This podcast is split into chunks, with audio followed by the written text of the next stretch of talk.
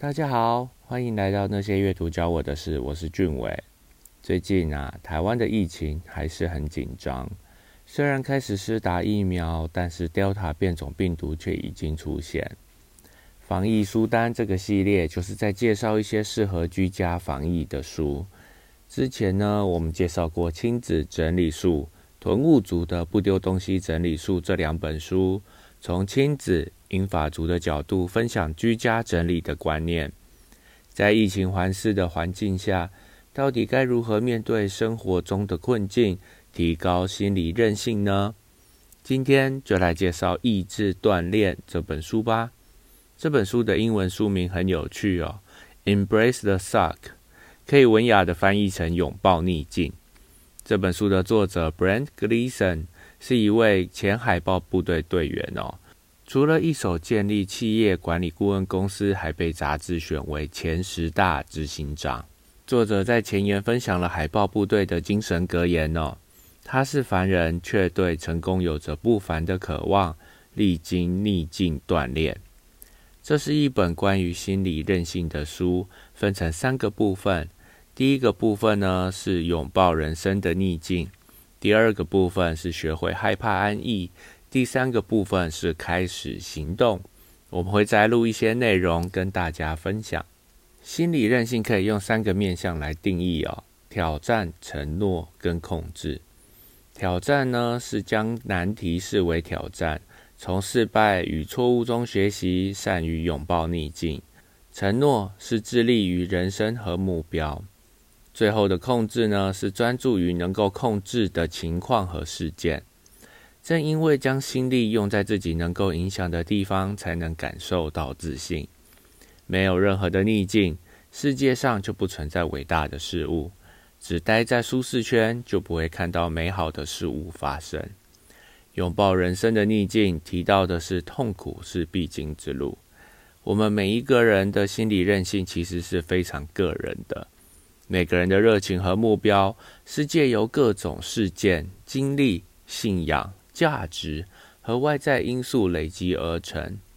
著名的美国作家拿破仑·希尔曾经说过：“每个挑战，每个逆境，里面都藏有机会与成长的种子。”海豹部队的地狱周是出了名的魔鬼训练，只有十五 percent 的学员能够通过培训。作者询问了海豹部队的高阶指挥官。能够完成魔鬼训练、通过培训的学员拥有什么样的特质呢？经过讨论之后呢，这些特质可以简化为三 P：毅力 （Persistence）、目的 （Purpose） 以及热情 （Passion）。当一个学员拥有这些特质，拥有共同的价值观，个性成熟，有强烈的服务热忱，最有机会脱颖而出。丘吉尔说过。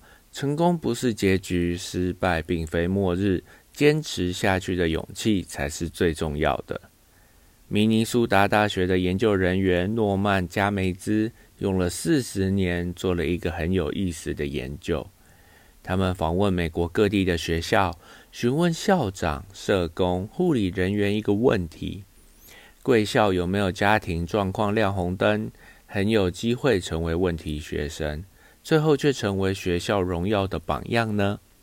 经过分析之后啊，研究人员发现这群孩子展现出一种特质——坚毅。坚毅是一个很难研究的议题哦，因为这无法从心理测验去判断，而是由生活方式来分辨。如果你很幸运，或者说很不幸，从来没有遭遇过任何困境，那么你无法知道你自己是否坚毅。唯有遇到困难、压力或外在危险的时候，才会显现出你是否具有坚毅的特质。你会选择向逆境屈服，还是克服逆境呢？爱迪生有句名言哦：“我没有失败，我只是发现了一万种无法解决问题的方法。”在痛苦的魔鬼训练中，作者学到了改变心中的声音，静下心去做就对了。还有很长的路要走，所以要拥抱这些烂透的事，做好每一件事。拥有这种心态的人呢，最终会因为自己的坚毅而得到成功。痛苦必经之路可以学到很多事情哦。好好面对痛苦和情绪，挑战自己的视角，结交正向的良师益友，保持积极，理解坏事不过三，以及接受与原谅。这本书还分享了从逆境中增长智慧的六大法则哦。你永远不知道下一秒会发生什么事，你不能控制事情的发生，但可以控制自己如何反应。逆境扭曲现实，但凝聚真理。失去凸显了残留事物的价值。创造新的梦想，远比执着于破碎的梦想简单。你的幸福快乐比纠正不公不义更重要。根据这六大法则呢，延伸出了根本原因分析的心理模型。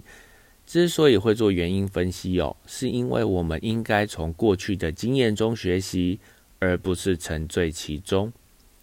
这个拥抱逆境的根本原因分析五步骤分别是：第一步，事情发生；第二步，可能原因，为什么会发生？原因是什么呢？第三步是深层的根本原因，问自己五个为什么，进一步的研究。第四步是错误中学习，从中学习到什么，并列出后续学习清单。那最后第五步是行动规划，什么时候要做到呢？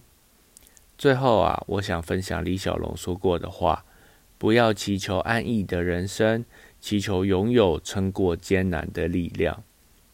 今天介绍的这本书以满分五分来评分的话，阅读难易度三分。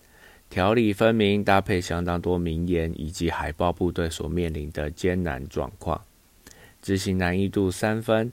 改变大脑就会改变行为，找出人生的目标，确立自己的价值观，从生活中开始改变，做好每件事，面对各种挑战吧。喜好程度五分哦，这是一本值得一读再读的书，相当值得推荐。这本书除了提到很多心智训练啊、自我成长的观念之外，更难得的是分享了许多海豹部队的经历和故事哦。那因为内容有很多暴力或者是部队军中生活的故事，所以就完全没有在这里分享，就留给大家实际把书找来看喽。从这些故事当中啊，我发现就算是世界顶尖的职业军人。还是要面对受伤、死亡、忧郁、低潮、离别。从书中的分享呢，我看到这些队员所拥有的共同特质哦：探索自我，打破舒适圈，将痛苦与磨难化为前进的动力。时间不会停下来，而人生的每分每秒其实都在前进。我们其实都在自己人生的旅途上，不断的写下新的里程碑。十岁、二十岁、四十岁、八十岁，都只是数字，而明天又是崭新的一天。有没有在每个机会全力以赴，超越原本的舒适圈呢？身心的磨难是通往自省的道路哦，能够让人思绪清晰、专注，而且活在当下。想克服各种困境，甚至是达成难以想象的远大志向，我想都是拥抱逆境。只要拥抱逆境，全力以赴，就会引发出最好的表现与成就。这次的疫情哦，对全世界都带来前所未有的冲击，从健康、家庭、商业、金融、信仰各个方面都带来挑战。